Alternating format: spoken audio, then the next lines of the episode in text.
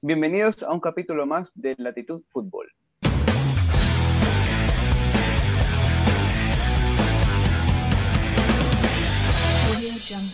¿Qué tal amigos? Buenos días, buenas tardes, buenas noches. Eh, aquí estamos una vez más en una edición de los podcasts de Latitud Fútbol. Esta vez para traerles una vez más la, edición especial, ¿no? El favorito del señor Signe Galarza, mi persona, lo que la fecha nos dejó. Versión podcast. Vamos a hablar rápidamente de lo que sucedió en la fecha número 3, que dejó algunos resultados, unos que otros inesperados, resultados que ya se veían venir, pero antes de ir a entrar al análisis, Voy a darle el paso al señor Carlos Lara, que siempre es el compañero de fórmula en estos, en estos podcasts de Latitud Fútbol. ¿Cómo estás, Carlos? ¿Qué tal, amigos? Buenas noches. Bueno, estamos, nosotros estamos a 10 de marzo, 11 de la noche, aquí grabando un podcast más para cumplirles, porque a pesar de que va a salir tardecito, la fecha ya, vamos a, vamos a enviarlo, se va a subir, va a estar subido el día que inicia la cuarta fecha, hablando recién sobre la tercera fecha. Un poquito retrasados aquí vamos, pero ahí estamos somos universitarios y los que son universitarios entenderán que nos, comprenderán. La vida no es fácil, peor estamos en épocas ya de exámenes, trabajos finales y nos vuelven locos. Pero bueno, vamos a hablar de la tercera fecha. La, verdad es que está fresquita la tercera fecha desde mi perspectiva, pero comencemos con lo que pasó el día viernes entre Independiente del Valle y Muchurruna, 2 por 0, triunfo negro azul. Por fin, por fin, el primer triunfo en la era de Renato Paiva en lo que respecta a la Liga Pro.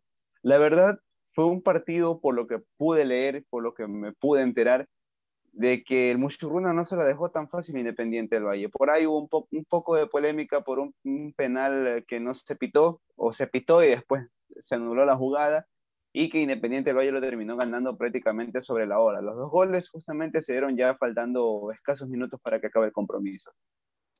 Realmente sí, fue un partido que se le puso muy complicado a Independiente del Valle. Pero como lo decía en el podcast pasado, ya sé un poco de lo que quiere manejar Independiente, de Independiente del Valle, lo que quiere hacer. Se le sigue complicando mucho la finalización.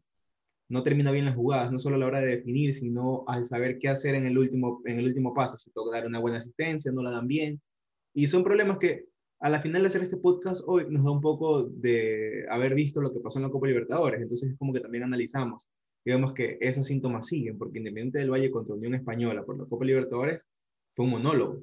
No pudo aprovechar ninguna jugada de gol y terminaron por un autogol, un error propio, perdiendo el partido, que es algo que les está complicando un poco al Independiente, pero vemos un poco los, los, el sistema, cómo se va manejando, también muy interesante mucho Bruna, me gusta mucho lo que hace Cumbicus, un sistema defensivo muy bien engranado, central, eh, Ricardo Ade, muy bueno también ese central, Jacobo Cufati, muy bueno también, es un equipo que realmente está engranadito, le faltan unos que otros toques, pero Independiente del Valle fue superior y mereció ganarlo. Quizás menos que otros partidos, pero mereció ganarlo desde mi perspectiva. Un gran partido de Pedro Vite. Ojo con Pedro Vite, que la temporada anterior fue Moisés Caicedo. Vamos a ver si Pedro Vite termina, termina realzándose en este Independiente del Valle. Igual por ahí se escuchan unos trenos, poniéndole algo de ambiente al, al, al podcast de Latitud Fútbol. Vamos al siguiente compromiso eh, de, la, de, la, Serie A para ir pasando rápidamente en este análisis. La, la calificación. Ay, es verdad. Aquí, la calificación, la calificación. Muchas gracias, Carlos. A ver, ¿qué te puede calificar Independiente? Yo creo que un 7, creo que un 7. A pesar de haber ganado 2 por 0, no me termina de convencer todavía el estilo que trata de imponer este Renato Paiva, pero yo creo que le doy un 7. Muchurruna, a pesar de la derrota, también le pongo un 7 porque con todas sus limitaciones todavía compite. Quizás el 2 a 0 es un marcador mentiroso, porque incluso los goles fueron, como te mencionaba, faltando tres minutos para que termine el compromiso. Eso habla muy bien del Mushuruna, que le falta por ahí el, el último toquecito para hacer un, un, equipo un poco más competitivo, un poco más solvente, pero yo creo que el 7 es más que justo. Yo, yo más o menos te sigo lo mismo. Yo 7,5 le pongo independiente porque me gusta lo que, más que gustarme, creo que se ve la mano de Paiva y se ve que poco a poco van trabajando y trabajando. Y yo sé que de a poco vamos a ver un buen Independiente del Valle. Le va a costar un poco, técnico nuevo, ideología nueva. Ojalá que sea pronto. Es portugués. Sí, ojalá que sea pronto, la verdad. Y al Muchukruna si le pongo la misma nota que tú le pusiste, un 7, porque la verdad es que me pareció muy interesante. Como te dije, trabajo defensivamente muy bueno. Perdieron el partido quizás por, por cosas pequeñas, por como dicen, ya uno va, el equipo va mucho, mucho, que en cualquier momento le termina saliendo. Y los goles fueron uno de un central y el otro un, pelotazo que la mata Titi Ortiz excelente y la dejó solo para que Montenegro meta el, el gol. Pero bueno, 7,5 y 7 le pongo yo. Ahí está, esas fueron las calificaciones tanto Independiente como del Mushkruna. Vamos al partido para mí considerado de la fecha, un partido con, con goles. creo que ya es algo obvio que va a pasar, pero ya la gente de Latitud Fútbol ya sabe más o menos a qué equipo me voy a referir. Es el partido entre Lorenzo y Sociedad Deportiva Aucas que terminó empate 2 por 2. Un encuentro que para mí fue muy atractivo, un encuentro que estaba para cualquiera de los dos, ida y vuelta. Eh, un resultado que termina siendo lo justo, porque yo creo que fue incluso un monólogo de Laucas en el primer tiempo y el Lorense lo supo equilibrar en la parte complementaria. Me parece curioso porque justamente el Lorense, eh, ante el Delfín, fue un monólogo en la primera parte y en el segundo tiempo prácticamente terminó pidiendo tiempo. Acá fue todo lo contrario, siendo de local. Eh, ambos equipos que, que, tienen bajo la dirección primero del Lorense con Patricio Lara y Aucas con, con Tempesta, que no lo hacen tan mal, la verdad, no lo hacen tan mal hacen que este, estos dos equipos sean atractivos por el fútbol ecuatoriano y que no es, para mí no defraudaron este resultado. Termina siendo un 2 por 2 más que justo y merecido. La verdad es que sí, me gustó mucho el partido y Aucas sigue pecando de lo mismo de siempre. Defensivamente es una cosa y en ofensiva es otra. Dos penales, dos jugadas que realmente, si tuviera un mejor engranaje defensivo, las pudo haber evitado pero realmente fue un partido de lo que esperábamos. Un, un Orense que salió a proponer, jugó un buen partido, como lo nos viene acostumbrando ya estos últimos encuentros, bueno, más que toda esta temporada. Ha sacado, no ha perdido todavía ningún encuentro. Ha sacado dos empates, una victoria. El AUCA sigue sumando, pero de poco se va quedando. Tiene tres puntos. Bueno, tres sumó y de empate cuatro. Es un poco lo que estábamos viendo con este Aucas. Todos esperamos que este Aucas de un poco más ese salto de calidad, pero mientras defensivamente no mejore, no vamos a poder ver ese Aucas que compita, porque como vemos, Barcelona y Emelec tienen nueve puntos, ya se van yendo, el Liga de Quito tiene siete. Entonces, si queríamos que peleara en la parte de arriba, va a estar muy complicado si va a seguir así. Tiene cuatro puntos y empató con Orense, que quizás en papeles se podría decir que en calidad de equipo es mucho, muy inferior a lo que es Aucas. Y con un Emelec, que bueno, es complicado, pero tenía el partido ganado y se lo remontaron. Así que esperemos mejore esas cosas el, el Aucas y podemos ver un equipo más competitivo. Pero fue un gran partido. A mí me gustó mucho. Me gustó el partido de Figueroa. Figueroa se mandó un partidazo, Johnny Quiñones se mandó un partidazo, Rolando Silva sigue siendo un arquero determinante. El segundo gol de Aucas es un golazo, porque lo comienza en la defensa y el mismo Johnny Quiñones es el que conduce esa jugada, porque le lanza un pelotazo largo al mismo Víctor Figueroa. Viene, viene, viene en fire este Johnny Quiñones. Sí, sí, sí, sí. Viene muy buen nivel. Y Figueroa también, mira que el partido pasado le hablábamos que le faltó el último toque y en este dio dos dio asistencias para regalar. Los dos. bueno, participó en los dos goles. ¿Tú crees que Johnny Quiñones, Johnny Quiñones se siente un poco más cómodo por la llegada de Tapiero, tú crees? Más que se sienta como, realmente se siente más como creo yo por la salida de Sergio López, porque él va a utilizar, va, fue a cubrir ese rol y le terminó, le terminó este, cayendo como nivel del dedo, porque el año pasado no, no tienes ni cómo sacar a Sergio López. No lo podía sacar era figura del equipo de Aucas, entonces lo tenían que mandar por momentos, lo ponían a Johnny Quiñones a jugar de Casares, o sea, de Tapiero, como lo hace este año, o un, partido, creo, no me recuerdo, uno o dos, que lo puso de lateral derecho Tempesta, entonces no le encontraba sitio. Ya desde la salida de Sergio López, él ocupó ese puesto y lo está haciendo de manera excelente. Sí, sí, está respondiendo más que todo Johnny Quiñones. Eh, tiene futuro, más, bueno, tiene presente más que todo. Y en cambio Lorenzo supo, supo aprovechar esos errores. Lorenzo creo que le costó y le dolió mucho la baja de Sebastián Asís. A eso también iba. Se hizo, se pesó bastante, la verdad. Se pesó bastante la, la, la baja de, de, Asís y eso que yo lo manifestaba que era uno de los jugadores a seguir en esta Liga Pro 2021 y que se notó bastante. Pero supo recomponerse en sentido de que aprovechó los errores que dejó el Aucas, creo que lo estudió muy bien y aprovecharlo a través de la vía del, de la vía del penal, justamente los dos goles del cuadro bananero, se dan por esa, desde el punto fatídico. Calificaciones de Lorenzo de Aucas. Yo al Aucas le pongo, a los dos le voy a poner un 7 también. Me parece una... Realmente, ¿sabes qué se iba a decir? Que me parece esta la fecha como que más bajita de todas las, de las dos primeras.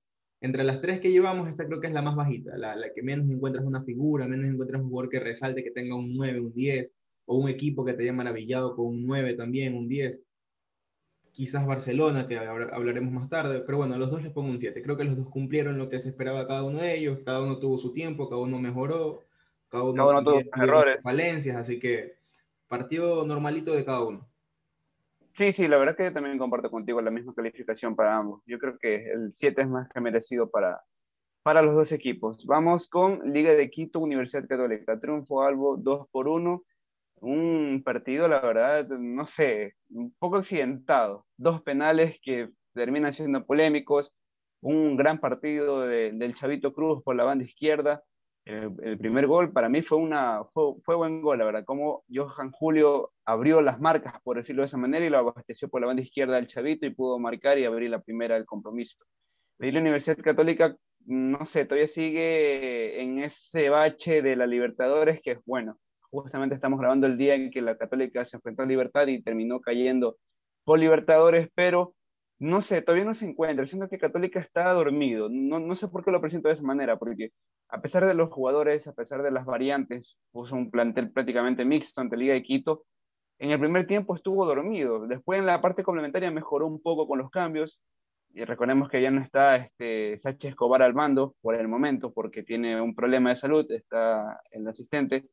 Eh, entonces, eh, no sé, algo, algo, algo extraño pasa con la Universidad Católica, la verdad. No, encuentra todavía su sistema de juego, no sé si está todavía de pretemporada, por decirlo de esa manera, pero terminó perdiendo tres puntos importantes ante Liga de Quito que supo recomponerse también, a pesar de que por ahí, eh, como te mencionaba, a través de la vía del penal, un partido muy accidentado. Ese partido creo que se lo puede definir en que seguimos sin ver al Gran Liga. Tercer partido de la temporada en el que Liga no aparece, quizás los primeros minutos. Pero hay que, recordar también, hay que recordar también que está jugando contra una universidad católica con suplentes, así que igual hay que poner un poco la vara eh, media alta. No, tan, no creo que haya dado un nivel tan grande, aunque los primeros minutos, como lo digo, sí se vio un poco el nivel del Gran Liga que se pudo ver la temporada pasada, pero Liga no, todavía no encuentra, no se encuentra muy bien. Además que es un nivel muy bajo de Perlaza. El Chavo Cruz recién hace su gran partido. Después creo que la temporada pasada al final lo hizo muy mal y el inicio tampoco estaba siendo tan bueno y se mandó un gran partido ayer. Bueno, ayer, ¿qué, digo ayer? Hace unos días, el día sábado. Se mandó un gran partido el día sábado. Entonces, creo que a Liga le está costando mucho este inicio de temporada, pero lo bueno es que está sacando puntos. Y cuando te cuesta y sacas puntos, por lo menos tapas un poco esas falencias. En cambio, la Católica creo que le está pasando lo mismo que a Barcelona la temporada pasada. Está pensando mucho en la Copa Libertadores, en cómo clasificar y eso le está costando puntos en el torneo local, no solo por poner equipo suplente, sino que también es como mentalmente el equipo está en otro lado. Creo que mentalmente el equipo no se encuentra todavía en Campeonato Ecuatoriano, no se encuentra en Liga Pro y está pensando solamente en Libertadores. Porque sabemos que igual es complicado pasar, tiene que pasar hasta la fase de grupos desde la última, desde la primera fase. Y, y eso es un gran ingreso de dinero para la Universidad Católica entonces, creo que eso lo está pensando y es importante. Y ya cayó hoy. Bueno, hoy cayó, hoy perdió el invicto, porque está invicto en, en su estadio, en todas las participaciones que había tenido en Copa Libertadores, que no son muchas, pero estaba invicto. Claro, está entonces, invicto. Bueno, están 41 años.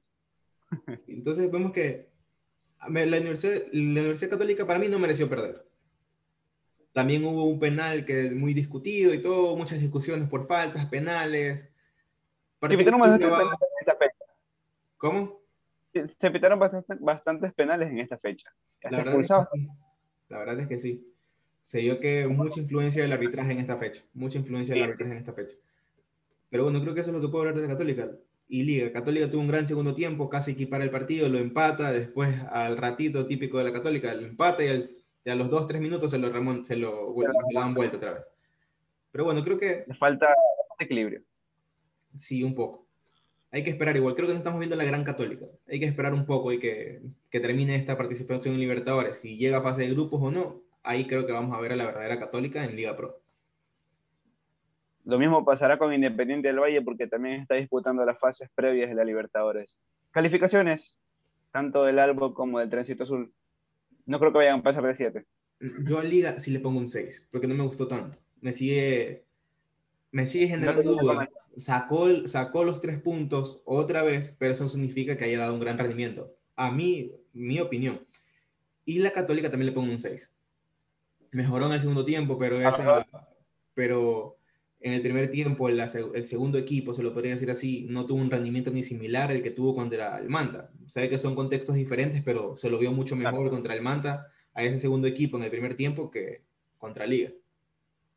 Sí, yo creo que comparto contigo en las calificaciones, pero luego voy a dar un medio, medio punto más, 6.5 para ambos equipos. igual eh, vamos a ver qué, qué, va, qué, va, a suceder con ambos en el transcurso de la, de la Liga Pro, porque recién apenas llevamos tres partidos y todavía no hay un funcionamiento adecuado para ambos equipos. Siguiente partido, Emelec Delfín. Yo creo que en este de aquí ese es el resultado más mentiroso que he visto en esta jornada, porque Emelec no fue totalmente superior al Delfín, sacó los tres puntos, es verdad, pero yo que el Delfín mereció un poco más. Le faltó precisión, le faltó un delantero que pueda meter las oportunidades o las ocasiones de gol que, generó el Delfín, a pesar que fueron pocas, pero fueron realmente de peligro, incluso más peligro que el de Melec. Pero Melec encontró su gol a través de Facundo Barceló, que parece mentira, pero anda en racha, justamente cuando no encuentra su acompañante ideal, en este caso el doble 9, pero las aprovecha. Las, está, puede decirse, en una mini racha, porque pelota que toca, pelota prácticamente que va adentro porque creo que no, creo que es incluso hasta el goleador del fútbol ecuatoriano en estas tres fechas, porque lleva tres goles. Es el goleador. Está, exactamente.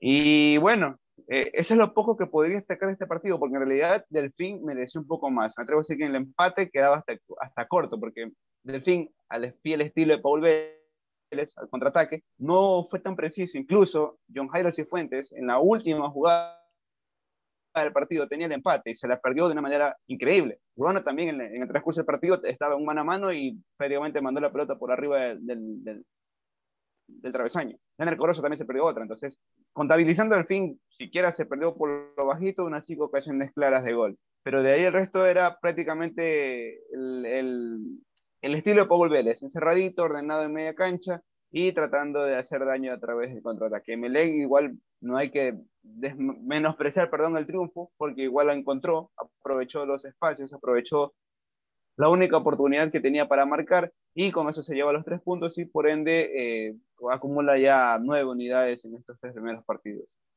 Para mí este partido ninguno fue superior al otro, ni Melec fue superior al Delfín, ni Delfín fue superior a Melec.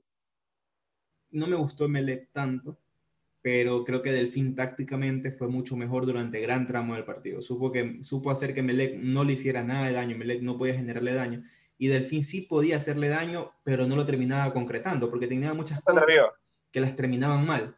Un, recuerdo unas de, de Urbano, una de Janer Corozo, Urbano estaba haciendo un gran partido en el primer tiempo, en el segundo se apagó un poco. Eh, Janer Corozo, Justin Alman, que eran las ramas de ataque. Es mi impresión que Janer Corozo también estaba haciendo la labor de falso 9 creo que rotaban un poco con Justin Alman. Pero más que falso 9, creo que eran los dos solos en ataque, buscando siempre Janner que sea el que tenga la jugada, el que comience la jugada. Más que comience, el que termine finalizando la jugada, que tome el balón y arranque.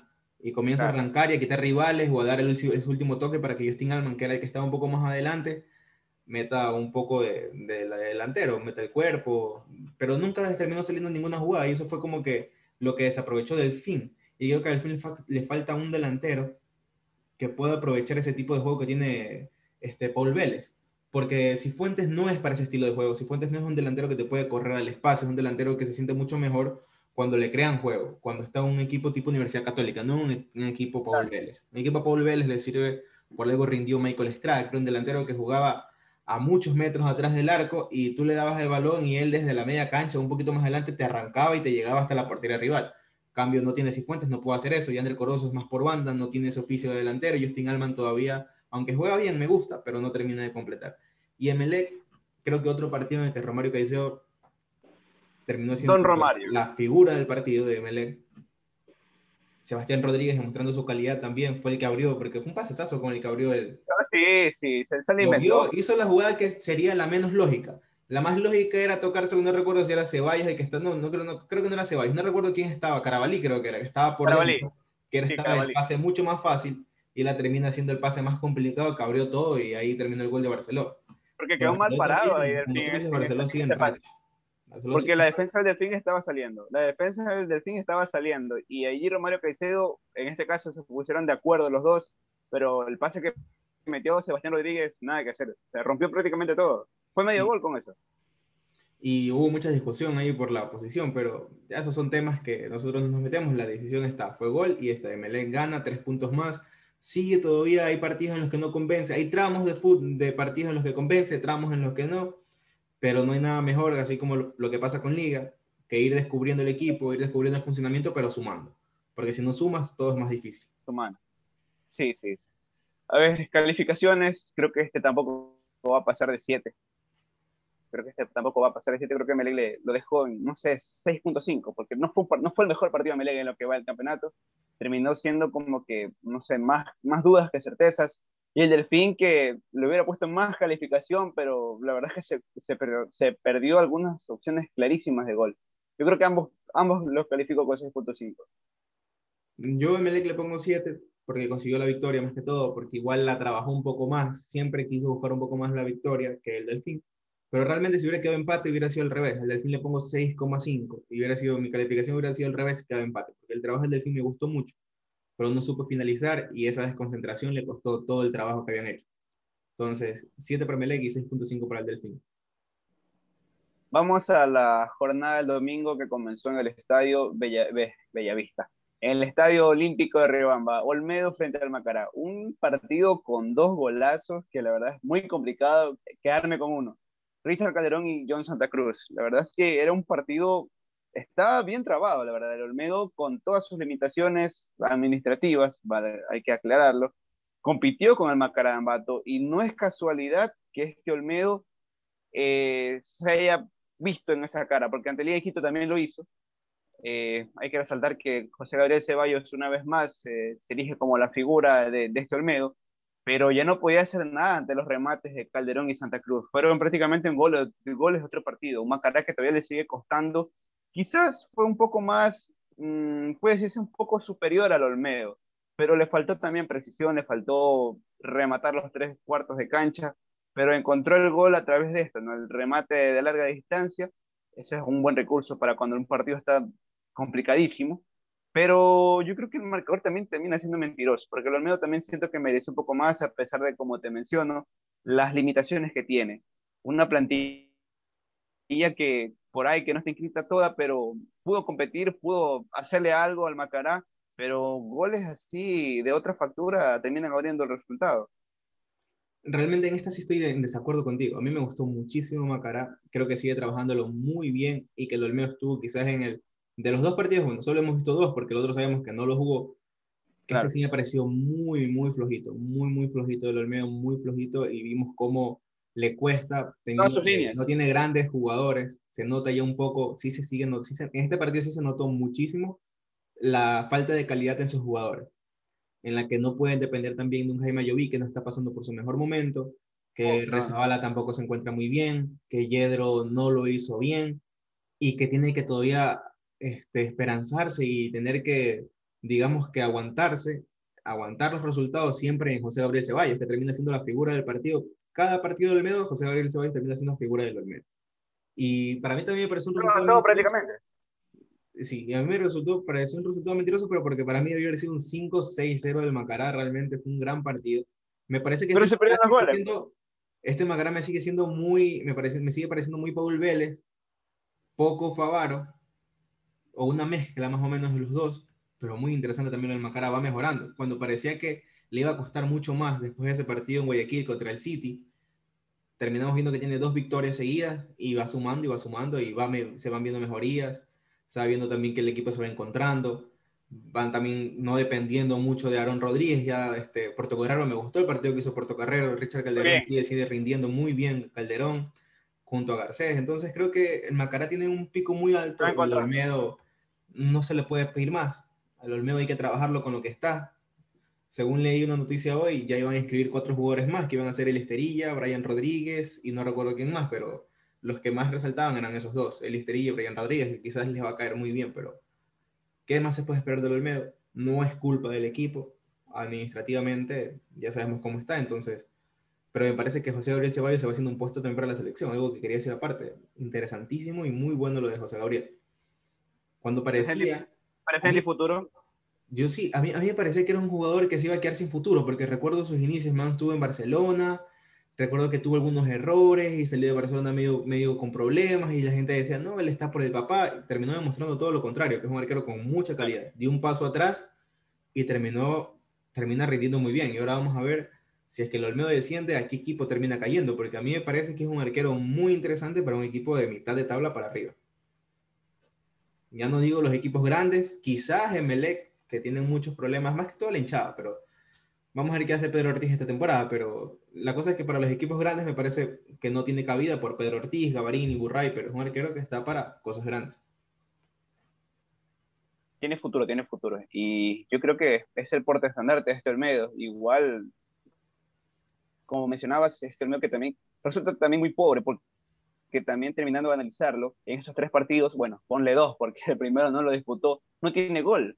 No tiene gol creo que aparte del Universitario son los dos únicos equipos que no han marcado ni un solo tanto en lo que va de, de, la Liga Pro 2021. Y eso también habla de lo que es eh, el ciclón de los Andes. El Macará, ¿sabes qué? Siento que el Macará va a mejorar más rápido de lo que uno pensaba. Incluso lo habíamos hablado en el, en el primer, um, creo que fue en el, en el, podcast anterior o el, el otro, el primerito, cuando, cuando dijimos que el Macará le va a costar bastante que se ve todavía ese Macará mal acostumbrado a Paul Vélez, pero que hasta ahora se va haciendo una mezcla de Favaro con, con, el estratega que, estuvo en el cuadro mateño de la temporada anterior y que va rindiendo a poco. Vamos a ver cómo le va el día de, todavía estamos, todavía estamos 10, el día de mañana ante Melec. Va a ser un partido muy interesante, pero eso ya lo vamos a analizar en el otro podcast que vamos a grabar. Pero vamos a ponerle calificaciones. ¿Tú cuánto le pones a ambos equipos?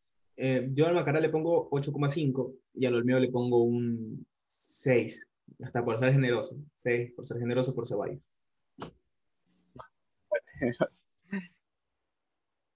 No, le voy a poner un 8 al Macará y al Olmedo también le voy a poner un 6. Creo que eso es lo más justo. Vamos al siguiente compromiso. Manta Deportivo Cuenca. A pesar de que yo le iba al Deportivo Cuenca que iba a sacar los tres puntos de, del Hokkaido, terminó siendo victoria del Manta y me parece que con sobre merecimiento. Creo que por fin se le dio al conjunto tunero, eh, habíamos puesto, bueno, en este caso Carlos lo había colocado en la cuenta de Latitud Fútbol, después de cuánto tiempo el Manta volvió a ganar en Serie creo que fueron seis años aproximadamente, la última victoria fue ante el Nacional, justamente en el Hokkaido, y entonces, eh, pero en el, en el, análisis rápido del compromiso, el Manta creo que sí lo mereció de principio a fin ganarlo. Un Deportivo, un Deportivo que no se encontró nunca y que para variar terminó con la expulsión del mismo Regaray y cuando se comió el gol Jackson Pita eh, por la vía del penal. A pesar de que el Manta también se quedó con uno menos con la expulsión de Triviño, que justamente marcó un gol, que fue un golazo. Yo Triviño le iba a poner, yo lo tenía listo para ponerlo, figura la actitud fútbol del partido, pero lo expulsaron y qué pena, ya no pudo. No, no, no, estaba haciendo muy bien las cosas, pero lo que hizo con los pies lo borró con las manos. Eh, pero bueno, en líneas generales, el Manta creo que más que merecido la victoria. A que el marcador quedó corto, pero hasta que se le dio a Fabián Frías. Creo que sí, eh, lo mereció de inicio, de inicio a fin. Quizás en el segundo tiempo bajó un poco, eh, ya un poco el Cuenca equilibró un poco más las cosas, más que por el mismo Cuenca, quizás por el mismo Manta, bajó el rendimiento mucho en el segundo tiempo. Entonces el partido terminó siendo un poco diferente, se un poco más cargado al área del Manta y vimos un poco la defensa del Manta otra vez con sus problemitas de todos los partidos. Yo decía, aquí en cualquier momento le empatan, en cualquier momento le empatan. Y si no llegó el empate es porque Dorregaray se hizo expulsar, un jugador menos, un jugador de área, un jugador de peso importante en el área para el Cuenca. Y el penal que falló Jackson Pita también. Además que Jackson Pita... Ya, ya, ya, estaba cantado entonces, ya estaba cantado para que el Manta gane. Eh, la verdad es que sí, ya cuando tú ves ese penal ya sabes que el partido ya está terminado. Además, como pateó el penal, lo pateó muy, pero muy mal. Y Jackson Pita tampoco no. entró muy bien, así que entre tener a Dorregaray y tener a Jackson Pita que no entró bien, ya se veía el partido que iba a terminar más o menos con la victoria de Man. Pero se lo merecía Fabián Frías, había hecho un gran partido. Para mí, Fabián Frías merece por lo mínimo, debería tener unos siete puntos. Porque el partido con la Católica, ese primer tiempo y esos errores de piedra le costaron, pero el segundo tiempo lo hizo tan excelente que lo pudo haber remontado si le daban 15 minutos más y ganaban el partido y contra Barcelona tampoco no lo hicieron tan mal, como te hablamos la primera vez. Fue mucho para mí, mucho más fallos defensivos y también el mismo Piedra. Entonces, quizás pongámosle que con Barcelona merecía un punto, con la Católica 3 y ahora merecía 7 tener mínimo. Pero eso ya es un hipotético. Lo que ha conseguido ya son 3 y eso ya es mucho. Porque hay equipos como sí, como 9 de octubre, que solo apenas han sumado uno. ¿No? Y, suma bastantísimo por el techo que se podía sacar, aprovechando que ni el técnico universitario del Neo Octubre todavía siguen dormidos. Calificaciones de este Manta Deportivo Cuenca. Y quería hablar un poquito de, algo que, algo que el, Cuenca. El Cuenca, la verdad es que también está demostrando un poco de lo que se hablaba antes, que le falta un poco más de calidad. Además que le falta un poco más de velocidad. Es un equipo que tiene muchas... Quiere, quiere crear mucho, pero es muy lento. Y en un fútbol como el ecuatoriano se complica demasiado cuando tampoco no tienes una calidad tan grande. Es como lo que le pasaba a Barcelona el año pasado. Pero Barcelona lo, lo, suplía con la gran calidad de jugadores que tenía. Entonces, en cuenta, no tiene esa gran calidad de jugadores y tampoco tiene esa velocidad. Los laterales no se encuentran. Ronaldo Johnson recién quiere comenzar a entrar. De Nilson Bolaños también quiere recién empezar. Mancinelli no tuvo su gran partido. Y vemos que le está costando mucho, pero mucho el cuento. Y le cuesta normalmente fuera de casa. Y la estadística la pusimos y le costaba creo que lleva como 10 partidos sin ganar fuera de casa, entonces vemos que le cuesta. En cambio, en casa, estadísticas. Todo lo contrario. Pero vamos a ver cómo le va a mí, sinceramente, cuando vi el mercado de fichajes, yo lo decía. vamos a ver qué pasa con el juego este año. No me gusta mucho lo que han armado, pero confío en, en Duro, que es un gran técnico. Sí, lo salvó la temporada anterior, vamos a ver cómo le va ahora. Yo creo que el Cuenca está muy inestable. Yo creo que va a ser eh, no sé, un equipo que de local es uno y visitando es otro y, la va a pasar muy mal. Vamos a ver cómo influye esto en los resultados, pero quedó una mala imagen del cuadro Morla contra el Manta. Y, eso que solamente fue un gol y el Manta que no hay que quitarle mérito, igual ya tenía, eh, tiene que ganar algún día, porque no es que habían hecho malos partidos, son errores puntuales que igual al, final cuestan puntos, pero fue victoria al final del y otro gran partido de Ledesma y otro gran partido de Angulo, una dupla que está haciendo... Sí, sí, sí, y eso, que no, y eso bien se gol. Ajá, y quizás en cuota de goles no está como que diciendo en tres partidos llevamos seis goles entre los dos, pero en rendimiento está haciendo muy, muy buena la, dupla. Sí, sí, sí, sí, están rindiendo muy bien. ¿Mal calificaciones? Yo al Manta le pongo 8 y al Cuenca le pongo 5. Es el que menos me gustó. Sí, ahí vamos a compartir también. Un 8 y un 5 para ambos equipos.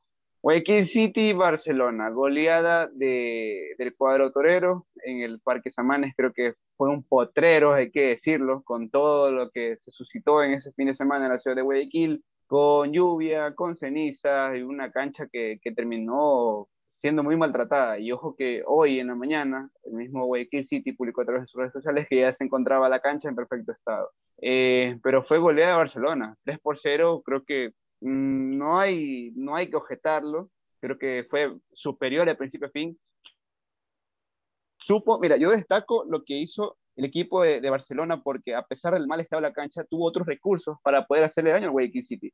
Guayaquil City siento que se confió porque a pesar de que el estado de la cancha estaba muy mal, creyó que Barcelona no iba a tener ideas o no iba, a tener un plan B para hacerle daño. Y siento que se confió, un exceso de confianza de Guayaquil City, lo terminó pagando caro con errores puntuales que fueron goles, es verdad, pero no sé, me, hace la sensación de que fue complicación del arquero Gonzalo Valle. Y el primero más que todo porque fue una floja reacción, le dio todo el tiempo del mundo a Bayron Castillo para poder marcar. Incluso Castillo creo que se tomó una foto, pensó dos, tres veces y pudo marcar. En el segundo gol de Garcés creo que también no salió a chicar como debió ser. Y en la última Nixon Molina, si, si Nixon Molina llegó un poco, un par de segundos tarde, era penal, porque fue prácticamente a matarlo. Pero de allí mérito total de Barcelona, porque tuvo los recursos necesarios para poder hacerle daño a Guayaquil City. No, digamos, jugar con la pelota en el piso, porque obviamente el estado de la cancha era, estaba, estaba deplorable, pero estaba al trazo largo, al pelotazo, al pase en profundidad y y, no, lo hizo tan mal. Eso sí, partidazo Bruno Piñatares. A pesar de que muchos destacaron a Mario Castillo, me quedo con Bruno Piñatares. Todo lo que hizo, lo, que prácticamente borró del mapa al mediocampo de Guayaquil City, hay que destacarlo, la verdad. La verdad es que sí, hizo un gran partido Bruno Piñatares y hay que destacarlo de Bruno Piñatares también por lo que se viene hablando, bueno, por lo que siempre se ha hablado de Bruno Piñatares, que es un jugador quizás que menos gusta a los hinchas de Barcelona. Debe ser el, el de los que llevó Fabián Bustos, esos jugadores que sacó de los llevó, es el que tiene un poco más de, se le ha complicado ganarse la hinchada, porque Riveros es un jugador que todo el mundo lo quiere, Garcés, sin haber, sin haber recién llegado, la hinchada lo quiere, pero Piñatares la gente como que no, no comparte, no, no lo traga todavía, por decirlo así. Y entonces, pero hizo un gran partido. Lo de Barcelona sigue siendo muy bueno porque sigue subiendo el nivel. Seguimos viendo un Barcelona muy interesante, que juega, sigue jugando bien que ya no es solo, ahora veo la hinchada de Barcelona ya disfrutando ver a Barcelona, ya no hay esos reclamos de que ganamos pero jugamos mal, o bueno, jugamos mal entre comillas, o lo que ellos hablan. Es un Barcelona que y ahora hace que la gente disfrute, que Barcelona gana, golea 3-0, dos partidos seguidos 3-0, Entonces, me gustó mucho lo de Barcelona. Damián Díaz también sigue mandándose grandes, partidos. Byron Castillo también sigue mejorando mucho siendo volante derecho. O sea, vemos que Byron Castillo ya está evolucionando mucho más como volante derecho. Yo a mí tampoco, a mí no me gustaba un Castillo como volante derecho cuando no lo hacía. Pero no la versión Fabián Bustos, sino la versión, me acuerdo que Leonardo Ramos lo puso en su momento por, de volante derecho y no me gustaba. En cambio, con Fabián Bustos ha mejorado muchísimo. Piñatares partidazo, Carlos García se mandó un partidazo, casi en su totalidad Barcelona se mandó un gran partido. Y en cambio Guayaquil City fue todo lo contrario, muy, muy mal partido. A partido seguido lo hace muy mal de Guayaquil City y sigue dejando muchas dudas. Yo pensaba que Guayaquil City, cuando vi el primer partido, ese, ese partido con Macará, me acuerdo que hablábamos y yo decía, a mí Guayaquil City me dejaba muchas dudas para su inicio y terminó cubriéndomelas en un solo partido. Y realmente no terminó siendo así porque las dudas que me dejaban en el primer partido las terminó revalidando, las terminó confirmando en los siguientes partidos, en el partido con Cuenca y en el partido con Barcelona. Yo esperaba muy poco del City en el primer partido, esperaba más el City en el segundo y el tercer partido por lo que mostró en ese primero y terminó siendo muy decepcionante en estos dos partidos que han pasado. Entonces vamos a ver qué pasa el City. Está haciendo lo que yo pensaba que le iba a costar un poco más. Parece que no está Mastriani, no está Michael Hoyos, ya no tiene Ángel Gracia, que ha sido irreemplazable Rivera en estos tres partidos no ha llegado ni a hacer ni el 1% de lo que hacía Ángel Gracia. Eh, ni Ángel Quiñones ni Miguel Parrales tampoco pueden suplir de gran manera a Mastriani. Entonces, y Marcos Caicedo tampoco es que ha rendido a gran nivel. Tampoco no, digamos que él puede ser el que cubrió un poco por esa banda, a, bueno, en el juego por banda de Michael Oyes, pero gran partido de Barcelona y mal partido del City. No, no, horrible, horrible, güey, que City, la verdad, horrible. Barcelona prácticamente lo dominó de principio a fin. Creo que Guayaquil City, incluso ante los remates a portería que fueron dos, a lo mucho. Igual, eh, en líneas generales, Barcelona sigue mejorando y hay que ver hasta, hasta qué techo puede llegar, porque partido a partido va mejorando, va buscando recursos diferentes para poder sacar los resultados. Y eso Yo lo hay ver que... con Orense, que es el partido que se viene, lo quiero ver con Orense, ¿qué tal? Porque le ha tocado, digamos que jugar no partidos fáciles, pero con un Manta que mm, primera fecha se le complicaba un poco, técnico universitario que vemos que está teniendo problemas por todos lados, no solo deportivos, sino también con jugadores. Y este güey sí. que no jugó un gran partido. Pero era, era un incógnito. Con Valencia va a ser un gran partido. Una gran, sí, gran, presentación, creo yo. Va a tener un gran rival para medir hasta dónde puede llegar este equipo de Fabián Bustos. Sí, sí, sí, sí. Eh, calificaciones, Guayaquil City Barcelona. Yo creo que Barcelona lo voy a poner eh, un 10. Fue un partido ampliamente superior en todas las líneas eh, Guayaquil City, creo que es el más bajo que le voy a poner, creo que un 4. Y eso que estoy siendo generoso por lo que, por lo que hizo durante el desarrollo del cotejo. Yo al City le pongo 5 y a Barcelona le pongo 9, pero así. 5 ya rozando también el 5 el City. Y Barcelona el 9 ya porque la vez pasada le puse 10, así que para ir variando un poco. a poner, ponerle alternabilidad a las calificaciones. El último, vamos a cerrarlo con broche de oro. Técnico Universitario, 9 de octubre. A ver, eh, este partido que fue, digamos, generoso con nosotros, porque bueno, tuvimos problemas en, para poder verlo. Eh, somos universitarios, como lo mencionaba Carlos en el podcast. Nada interesante, por decirlo así. Exactamente. No, no, nos perdimos en nada interesante, pero según los comentarios, según lo que estaba viendo en el resumen, es que fue un 0-0, digamos que merecido, porque ambos tuvieron sus chances para poder hacer daño al rico rival, pero no fueron precisos. Y el 0-0 terminó siendo lapidario para los dos, a pesar de que Chichar Hernández me sorprendió porque al día siguiente, o creo que fue en, la, en, la, en el post partido, que se quejaba del 9 de octubre de ser un equipo mañoso. Y a ver, la verdad, a mí me sorprende porque no es algo normal que Cheche haga estas declaraciones, porque por lo general siempre habla de táctica, de resumen. También es la desesperación también creo que también es la desesperación de ver por eso también, que no sume. Que no, que no sume. A eso también iba. Yo creo que es por eso. Yo creo que por eso se dejó, se dejó llevar por el impulso. Pero los números del técnico universitario hasta ahora son preocupantes porque no gana, no hay goles y el margen de error cada vez se está haciendo más pequeño, por decirlo así, porque el y eso está llevando a problemas con los jugadores, porque ya hay jugadores que este, ¿cómo se llama? No recuerdo el nombre del jugador, un colombiano que había llegado esta temporada. Barwen. Y Barwen, sí, Barwen. Ya salió del equipo. La directiva habla que, que, están hablando con Cheche y que dicen que ellos planificaron esta gran temporada. Y Entonces está como complicado las cosas ya en técnico universitario, ya no solo dentro de los futbolísticos, sino también se está ampliando. Y eso está... ¿Pinta para excepción? La verdad es que sí, está pintando totalmente para excepción, porque lo que hizo la temporada pasada en, en tres partidos ya lo está destrozando.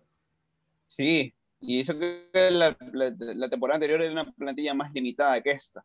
Y ahora, no sé, la verdad, es una incógnita lo que presenta el técnico universitario después de esto que no le pudo sacar tres puntos al 9 de octubre, que el 9 de octubre, con lo limitado también que es, pudo sacarle un punto al técnico universitario, y eso que tuvo la más clara del compromiso ya cuando estaba acabando el, partido, porque Brian Uña la terminó mandando a las nubes, la, una ocasión clarísima que tuvo el, equipo octubrino, pero termina siendo justo el empate sin goles. Yo creo que...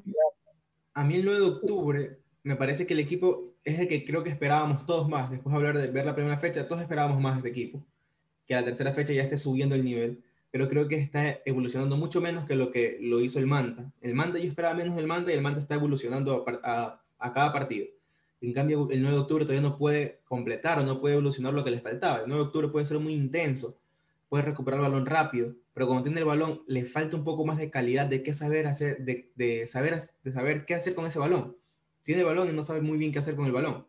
Entonces, y eso no lo ha podido mejorar, llevan tres partidos, esperemos lo mejore, pero es un equipo que esperábamos mucho y en tres partidos todavía no ha podido solucionar esos problemitas que se le vio con Liga.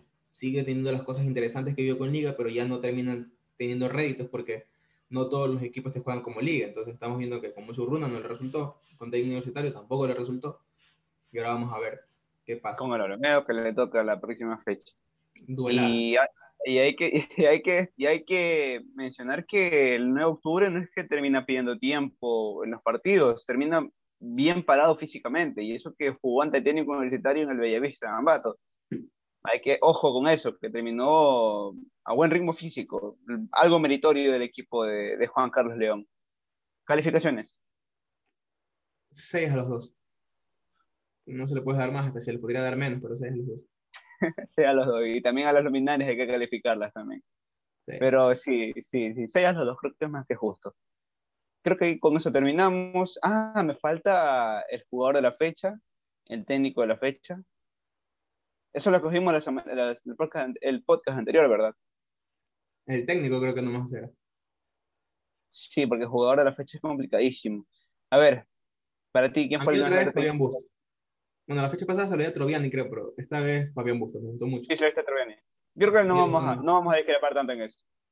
Creo que nos quedamos con Fabián Bustos, la verdad. Ah, no hay mucho. El inicio ha sido la fecha como más floja de todo el campeonato, en tanto en goles, en rendimientos. No he visto grandes rendimientos que, que te maravillen. Quizás el de Macará fue el que más me gustó. Y Barcelona, obviamente, que ya viene así subiendo el nivel, pero de ahí son 16 equipos. Son normalitos. Son tantos jugadores y no encontré un rendimiento superlativo como veníamos viendo en los partidos anteriores, que se complicaba escoger una figura del partido, una figura de la fecha. No, esta, fecha no. Se ve un nivel por lo menos. Esta fecha costó bastante. Se lo ve por lo menos un buen nivel de campeonato. No está mal nivel. Me gusta mucho igual el campeonato. la mejor liga del mundo, nuestro fútbol ecuatoriano. Creo que con eso vamos a terminar en lo que respecta a la fecha 3. Eh, hemos analizado lo que son los ocho partidos de, que se disputaron entre el día viernes y el día lunes. ¿Algo más que quieres decir antes de dar la despedida? Nada, lo de siempre, que sigan en las redes sociales de Latitud Fútbol, que mañana inicia otra vez una nueva fecha. Mañana juega Emelec, Macara, bueno, Macara Emelec. Partidazo, hay que verlo. La próxima semana también se enfrenta por Copa Sudamericana, así que se ve un poco una antesala de lo que se va a venir por la Copa Sudamericana entre esos grandes equipos. Me gusta mucho, quiero verlo. De verdad que sí tengo muchas ganas de ver esos equipos mañana. Sabes que será muy curioso porque se van a enfrentar dos veces en menos de una semana y, no sé si los dos se van a, vayan a guardar para el otro partido o los dos igual van a mostrar todo de sí en el compromiso que se jugará el día de mañana, sí, el día de mañana todavía. Estaba leyendo pero bueno, que Melec iba a poner suplentes, no sé si será verdad, pero estaba leyendo eso. Sí, también estaba enterándome de que incluso ya pasaron una posible alineación, pero la verdad, incluso no, incluso no está convocado Ángel Gracia, esa es la lista, la lista de convocados, si no lo llevaron a Ángel Gracia. Yo creo que es para cuidarlo porque igual salió golpeado ante el partido antes del fin. Pero bueno, agradecer a todas las personas que estuvieron en la, escuchándonos atentamente en este resumen de la fecha, o como nosotros lo hemos bautizado, lo que la fecha nos dejó en su jornada número 3. No se olviden de seguirnos en nuestras redes sociales, tanto en Twitter, en Facebook, como en Instagram, para los distintos contenidos que nosotros generamos. Somos Latitud Fútbol y nos vemos en una próxima ocasión. Yo soy Signe Galarza y estuve en compañía de Carlos Lara. Nos vemos en otra ocasión.